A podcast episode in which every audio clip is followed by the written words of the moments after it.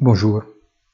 Aujourd'hui, beaucoup de bourses sont fermées pour la fête de l'Immaculée Conception. Mais Wall Street, en pleine activité, représentera toujours un phare important pour le reste de la semaine.